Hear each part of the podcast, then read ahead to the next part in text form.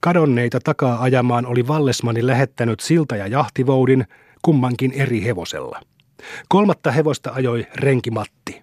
Hänen piti tuoda vieraat pojat tutkittavaksi. Neljänneksi liittyi Lukkarin hevonen ja viidenneksi Juvosen. Viime mainittu oli alussa mukana, koska oli sama matka, mutta miten olikaan, jatkoi hän matkaansa kotinsa ohi nähdäkseen tämän omituisen asian lopun. Mutta tähän joukkoon liittyi yhä uusia ja uusia kärrikuntia. Niitä liittyi joka talosta, mistä oli lapsia hävinnyt, ja lisäksi sen talon isäntä, jonka tynnöristä oli hävinneet vanteet. Niin kokoontui lopulta 13 hevosta. Talo talolta oli siten myös löydetty etsittävien jäljet. Mutta kun tämä joukko oli ajanut Pinnasen naurismaalle vievän tiehaaran ohi, hävisivät pakolaisten jäljet tyyten. Ei kukaan ollut nähnyt pojista jälkeäkään. Joukko ajoi kaupunkiin asti, mutta ei sielläkään ollut poikia näkynyt.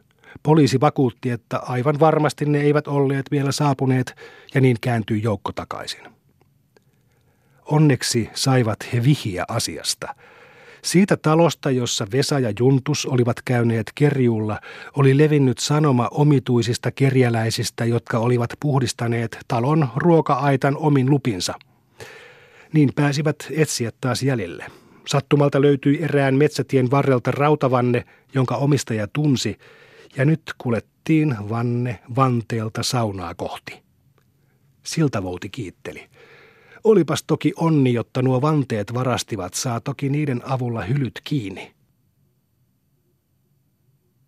Mutta rauhassa oli joukko taas viettänyt yönsä saunassa. Aamu valkeni ihana, eilisiä eväitä riitti vielä ateriaksi, uudet naurishaudot paistuivat. Oli vieritetty kiviä mäeltä. Oli oltu hevosilla ja kivitetty erästä korkean kuusen latvaa ja niin lähestyi päivä puolta. Silloin tuli puute tehtävästä. Juntus jo tokasi. Nyt ei ole mitään, kun on jo kaikki ollut. Mutta Saku keksi nytkin uutta, hän huudahti. Ruvetaan vesisille. Se huvitti kaikkia. Paikalla oli pieni rapakon tapainen lammikko ja nyt alkoi vesisota. Yhdet löivät sitä seipäillä toisten päälle, toiset syytivät ropeilla. Joskus sattui suuttumus ja alkoi tappelu. Kohta oli koko joukko likomärkä. Helmi katseli mekkoansa, josta vesi valui ja ihmetteli. Lämmitetään sauna ja kylvetään, niin sitten kuivaa, tokasi siihen hölmöjuntus. Se olikin kuin ilosanoma. Kohta nousi saunasta sakea savu, uuni hiiltyi, sauna selvisi ja jo ennen puolta päivää kylpi 13 riemuitsevaa lasta yhdessä mylläkässä höyryn seassa ja sillä aikaa kuivuivat vaatteet nurmikolla levitettyinä. Vaatteet olivatkin jo miltei kuivat, kun he tulivat pukeutumaan. Kunnas oli nyt täynnä alastonta iloista pikkuväkeä. Äkkiä huudahti Esa riemuissansa. Voi pojat, sauna palaa! Ja silloin jo loikin lieska ulos katosta, jonka kuivissa sammalissa tuli oli kytenyt. Joukon riemu oli rajaton. Kiireellä vedettiin vaatteet päälle ja Saku ehdotti. Kannetaan pieleksestä heinää ja puuta aidasta, niin sitten palaa kovemmin. Kannetaan, alkoi iloinen touhu. Musta savupatsas kohosi tulesta joka kerran, kun siinä viskattiin heinää kantamukset. Esa riemuitsi. Kun olisi oikein paljon heinää, niin sitten se nousisi savu ihan taivaaseen asti. Sauna oli jo porona. Sen rauniot vaan savusivat. Mutta yhä rasittavammaksi alkoi käydä uuden tehtävän keksiminen. Siitä oli taas puute. Juntus se huomautti. Nyt ei ole mitään kuin sauna paloi. Mietittiin. Jotkut jo jurottivat joutilaina. Silloin takasi Esa. Vaihdetaan vaatteita. No vaihdetaan. Vaihda sinä minun kanssani. No, ja sinä minun. Vaihda sinä Vikin kanssa. Enpäs, minä vaihdan Sakun kanssa. Ja minä Tenän. No, entäs minä, tiedusti Vesa. Vaihda Helmin kanssa. No Helmi, vaihdetaan, suostui Vesa, mutta Helmi epäili. Minullapa on mekko. No sitten saat Vesalta housut ja muut. Helmiä se viehätti, mutta hän epäröi. Jospa äiti toruu. Sano, jotta et sinä vaihtanutkaan, sitten kun vaihdetaan takaisin. Neuvoi eräs ja Helmi jo hymyili pitkään. Vesa, kun onkin sinun kokoinen, niin ne käyvät päälle, kehotti vielä Saku ja nyt suostui Helmi, pukeutui Vesan pukuun, nauroi herttaisesti ja sanoi, nyt jos Pinnasen Helmi näkisi, jotta minä olen poika. Ja Vesa on nyt tyttö. Vaihdetaan nyt nimiäkin, touhusi Saku. Nimet vaihdettiin hyvin huolellisesti ja koko joukko tunsi nyt olevansa uudessa asussa. Kaikki olivat tyytyväisiä kauppoihinsa. Ainoastaan Vesa arveli kaupoistansa. Tässä mekossapa ei pääsisi pakoon, kun helmat ottavat juostessa kiinni. Oli kuin olisivat pojat aavistaneet takaa ajajien lähestyvän, sillä nyt he jo rupesivat lähemmin tutustumaan toisiinsa. Aivan kuin sopimuksesta he olivat kokoontuneet naurismaan aidalle istumaan yhteen riviin, tytön pukuun pukeutunut Vesa keskimmäisenä. Siinä alkoi nyt tiedustelu. Vesa kysyi Otolta. Kenenkäs poika sinä olet? Minäkö? Sen Antti Juhanan. Entäs mitä sinun isäsi tekee, halusi Vesa saada tiedon arvonimestäkin. Toinen vastasi, se tekee työtä ja on minulla äitikin. Entäs onko teillä tupa ja kamari, tarttui nyt jo Helmikin tiedusteluun. Otto kielsi. Ei ole kamaria, mutta onpa meillä nyt koiranpentu ja se haukkuu. Kissan poikaapa ei ole, puolustautua sirkutteli siihen Helmi ja Oton täytyi myöntää kierrellen, mutta onpa iso kissa. Onpa meilläkin, ja Pinnasen Helmilläpä on kissan pentu, kehittyi hymy taas Helmin huulille. Otto koetti puolustautua. Mutta onpa minun äidillä vasikka. Oletko sinä Esan veli, kysyi siihen Saku. Ei, kielsi Otto ja Esa lisäsi. Minulla on oma isä. Onko sillä Esan isällä äiti? On. Onko sillä Sakun isällä mökki? tiedusteli Helmi ja sai Juntukselta kuulla. Ei, mutta se honottaa kirkossa ja sitten laiskan koululaiset tekevät sille ilkaa. Entäs mistä se lypsää sitten maitoa, kun sillä ei ole mökkiä, jossa on lehmiä, meni Helmi ymmälle. Ja niin jatkui kyselyä, kunnes kaikki olivat aivan selvillä toistensa oloista. Takaa ajajat olivat jo kauas nähneet saunan palon ja arvanneet asian. Hiljaa varovasti he lähestyivät nyt joukkoa selkäpuolelta pujotellen metsän läpi. Rauhallisena kuin varikset istuivat lapset aidan selällä. Mitään pahaa aavistamatta he olivat lopettaneet tutustumisensa ja aikoivat juuri lähteä uusille retkille. Nyt pojat, lähdetään katsomaan telehvoonia, niin saadaan nähdä kaupunki. Mutta tuskin oli Saku tämän sanonut, kun jokaisen niskaan tarttui käsi ja kuului vihainen uhkaus ja toinen käsi nousi jo lyöntiin. Kauhun huudahdus pääsi koko joukolta. Mutta omituista. Lyöntiin nostetut kädet laskeutuivat alas ja kuului pettymyksen huudahduksia. Erittäinkin hämmästyi Helmin isä, huomatessaan tyttösensä puvussa ilmiselvän pojan. Takapäin tullen olivat he panneet merkille ainoastaan vaatteet, kun kukin isä hyökkäsi omaa lastansa pelastamaan. Tämä omituinen sattuma pelasti pojat äkkipikasesta selkäsaunasta. Asiaa ruvettiin tutkimaan. Lapset vaihdettiin niin, että kukin isä sai omansa, ja sitä tehdessä ennättivät mielet hieman lauhtua. Pienen haukkumakohtauksen jäljestä otti kukin omaansa niskasta pitäen kiinni, ja niin lähdettiin taivaltamaan metsätietä myöten maantielle, missä hevoset odottivat. Yleisessä hämmingissä ei huomattu vaihtaa vaatteitakaan ennallensa ja niinpä veikin muun muassa jahtivouti Vallesmannin herraspäälle pojan tytön puvussa ja Helmi palasi vanhempiensa kotiin pojan housut jalassa. Emme kumminkaan rupea enää kuvaamaan retkeilijöittemme mielialaa, emme myös paluumatkan yksityiskohtia. Ystävät oli väkivallalla erotettu toisistansa. Hurjaa vauhtia kävi kulku pitkin maantietä, ja samassa määrässä kuin joukko oli tänne päin tullessa talo talolta kasvanut, pieneni se nyt paluumatkalla. Tuon tuostakin kääntyi joku hevonen tieltä taloon ja äänetönnä sukasi ajaja hevostansa selkään päästäkseen pian lopputilille. Hetkisen viivähdämme toki Vallesmannin talossa. Oli jo aamiaisaika, herra ja rouva odotti epätietoisena, muutoin oli talossa verrattain rauhallista. Johan ne nyt sen toivat, Vesan, kuului silloin ääni keittiöstä.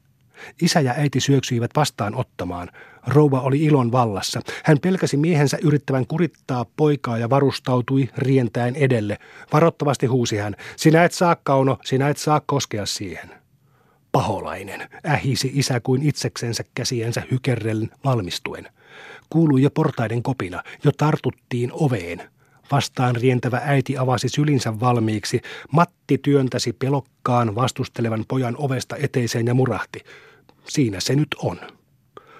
Rakas laps, yritti äiti syli avoinna, mutta jäi aivan sanattomaksi nähdessään edessään poikansa näköisen, likaisen ja huonosti puetun tytön.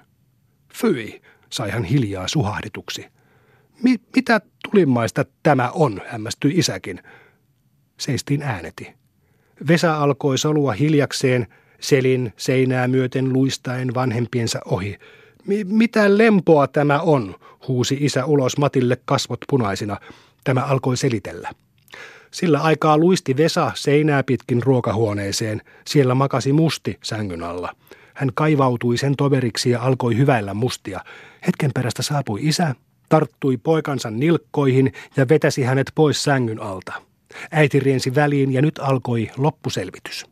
Äitinsä avulla selvisi Vesa siitä verrattain helpolla ja kiitollisena kietoutui hän nyt yhä lähemmin äitinsä pojaksi. Joukon viimeisinä jäännöksinä vaelsi nyt Otto ja Esa kotikyläänsä kohti kannuidensa tuoppinensa. Alussa he olivat iloisempia, mutta mitä likemmä kotipaikkaa pääsivät, sitä harvasanaisemmaksi kävi puhelu. Vihdoin he saapuivat Immosen hakamaan veräjälle. Koti oli nyt pelottavan lähellä. Kuin sopimuksesta he pysähtyivät siinä, istahtivat ja ryhtyivät puhelemaan. Pelkoansa salatakseen Otto lausui. Eipäs tohtinut silloin puskea Immosen härkä. Vai tohtiko? Se nosti hieman luontoa. Esakin jo kehasi. Ei tohtinut. Tai jos olisi tullut ladon katolle, niin olisi nähnyt, vai eikö olisi? Olisi. Ja kun minä tällä tuopilla olisin oikein sivaissut otsaan, niin koko pään olisi pitänyt haleta, nosti Otto pelokasta mieltänsä edelleen. Samoin teki Esakin lisäämällä kannuansa uhkaavasti heilutellen, ja kun minä olisin tällä kannulla vetäissyt, niin sarvet siltä olisi pitänyt katketa. Niin he alkoivat saada rohkeutta. Pelko tosin kyti alla, Esa uhkaili. Ja vaikka mikä tulisi, niin minä en pelkää. Vaikka tulisi vielä isompi härkä, niin minä vain löysin ja sitten kun se menisi pakoon, jotta metsä vain ryskäisi. Otto innostui siitä ja kerskasi. Ja kun minä ottaisin oikein ison pyssyn ja ampuisin Vallesmannin pyssyllä, kun minä ampuisin, niin koko kylä pelkäisi. Vai eikö pelkäisi? Pelkäisi. Ja minä kun ampuisin telehvoonilla, niin se lentäisi ihan kaupunkiin asti. Ja vielä etemmän lentäisi. Uhkaili siihen Esa. Ja näin rohkaistuina he menivät kauppialta ostamaan viidellä pennillä siirappia. Matkan tukalin taival oli toki vielä jäljellä. Siirappi oli ostettu. Otto muisti äitinsä varoitukset. Elä, mene immosen hakaan. Kule siivolla, palaa pian ja eläkä läikytä siirappia. Niitä muistellen puhelikin hän nyt Esalle, joka lähti hänen matkaansa viemään maitokannua ja lainaamaan siirappia – ei hän mennä immosen härkää härnäämään, kun äiti kielsi. Ei. Äiti käski vain viedä tämän kannun ja sitten pyytää siirappia, myöntyi Esa. Toinen jatkoi, ollen jo kilttilapsi. Ja nyt kuletaan niin hyvästi, jotta ei siirappi läiky. Äiti sanoi, jotta ei saa kulkea niin, että siirappi läikkyy tielle. Ei hän läiky, kun näin tasaisesti kuletaan, selitteli Otto ja hyviä puoliansa ikään kuin jo niillä puolustautuen ja koettaen olla äidillensä mieliksi. Se toikin jo mieleen rauhaa. Hän jatkoi hyvillänsä. Ja eikä juoda yhtään tippaa, vaikka olisi miten makeaa. Ja vaikka miten tekisi mieli, niin ei vain juoda ennen kuin äiti antaa. Ei hän. Ei. Vaikka olisi miten paljon, niin ei juoda. Ja vaikka äitikin käskisi, niin ei juoda. Teki Esakin rangaistusta välttääksensä parannusta. Hän vielä lisäsi. Ja vaikka olisi sokeriakin vaikka ihan tuossa tiellä, niin ei syötäisi sitäkään, vaikka olisi kuinka makeaa, mutta vietäisi vain kotiin. Ja sitten se, kun äiti keittäisi siirappisoppaa ja panisi vielä sokeria, niin se olisi niin imelää, jotta eikö olisi silloin hyvin imelää? Olisi. Vaikka miten imelää se olisi, kehui Esa yhä rohkeammin. Niin he saapuivat siihen paikkaan, missä olivat sammakkoa tarkastelleet, ja Esa ilmoitti. Tässähän se oli se sammakko. Ja taas muisti Otto asiansa ja koki peitellä tapahtunutta. Hän teki parannusta vakuuttaen. Nyt, jos olisi vaikka miten iso sammakko, niin ei vain ruvettaisi sitä härnäämään. Vaikka olisi ihan immosen härän kokoinen, niin ei ruvettaisi. Vai ruvettaisiko? Ei. Ja vaikka se miten rimpuilisi jaloillansa, niin me vain menisimme täyttä voimaa, jotta ei kukaan saisi kiinni, katui Esakin. Nyt he koettivat uskoa jo olevansa aivan syyttömiä mihinkään ja jo teki Otto vertailuja. Mutta Saku ja Vesa, jos olisivat, niin he härnäisivät, vaikka olisi miten pieni sammakko. Ja vaikka olisi kuinka kiire siirapilla, niin ne vain härnäisivät. Ja Viki ja Juntuskin härnäisi, jos olisi sammakko. Rauhoittautui Esakin toisten paheilla. Otto sitä innostui. Ja Helmi. Ja ihan kaikki härnäisivät ja sitten menisivät vaikka Immosen härkää härnäämään ja vaikka mihin. Ja vaikka sylkäisisivät kaivoon, lisäsi puhdistautuva Esa. Ja Vesa vielä sylkäsisi Vallesmannin pyssyn piippuun ja lukkarin mustepulloonkin sylkäsisi, mutta me emme ole sylkäisseet kaivoonkaan. Vai olemmeko? Emme. Emme omaan kaivoonkaan, todisti Esa ja niin puhdistautuneina he työntyivät Oton vanhempien mökkiin. Oton onneksi oli isän ja äidin välillä ollut juuri riitaa. Mielet olivat sen johdosta katkerat, sisut täydet. Antti Juhana imeksi piippuansa kumaraisena istuen. Äiti karttasi. Kummankaan sisu ei sallinut ääntä, ei alkaa selvittelyä, ei riemastua, ei raivostua. Niin vältti Otto pahimman ensimyrskyn. Antti Juhana vain muljautti häneen vihaisesti, kierroon, sylkäsi uhkaavasti ruikaten ja äyhkäsi hiljaa. Otto asetti siirappituopin varovasti pöydälle ja ilmoitti pelokkaana. Siinä on nyt siirappi. Arkana seisoi Esa oven suussa, hattusuun edessä, kannu kädessä. Otto yritti käyttää asemaa hyväksensä ehdottaen Esalle. Mennään nyt Esa kaivamaan sättiä ja mennään sitten ongelle. Ja hän olikin jo livahtaa pois tuvasta, kun äiti voitti sisunsa ja äyhkäsi. Vai siinä sinä jo olet, kakara, missä ne loppurahat ovat? Kalpeana kaivoi Otto 20 penniä taskustansa, vei ne pelokkaana pöydälle ja sanoi, tässä, viisi penniä meni ensin siirappiin. Nyt sylkäsi isä entistä synkemmin ja rykäsi. Otto arvasi sen, hätäytyi ja koki puolustautua. Niin kun se Immosen härkä ajoi. Mitään parempaa hän ei enää ehtinyt keksiä. Hän oli nyt jo toivoton pelastumisestansa. Antti Juhana muljautti pankon eteen ja murahti, onkohan siinä tuossa luudassa kunnon patukkaa. Ja sehän se Vallesmannin Vesa sitten sanoi, että mennään katsomaan telehvoonia, tuli jo Otolta itkun seassa. Äiti jo nousi luutaa etsimään. Mutta silloin syöksyi tupaan Kaino Josefiina. Hän oli jo kuullut poikansa tulosta ja riensi vastaan. Ovesta tullessansa hän jo huomasi oven pielessä seisovan omansa, löi kämmenellänsä päälakeen ja kysyi – Siinäkö sinä synnin ja pahuuden hedelmä olet? Missä ruojan teillä sinä olet maleksinut ja mitä sinä tänne juokset seistä toljottamaan? Niin kuin äiti itse käski tulla pyytämään siirappia, yritti Esa itkukurkussa. Mutta Kaina Josefina riipi jo luudasta vitsaa ja vannoi. Annan minä, pahan hengen sikiö, sinulle tästä siirappia.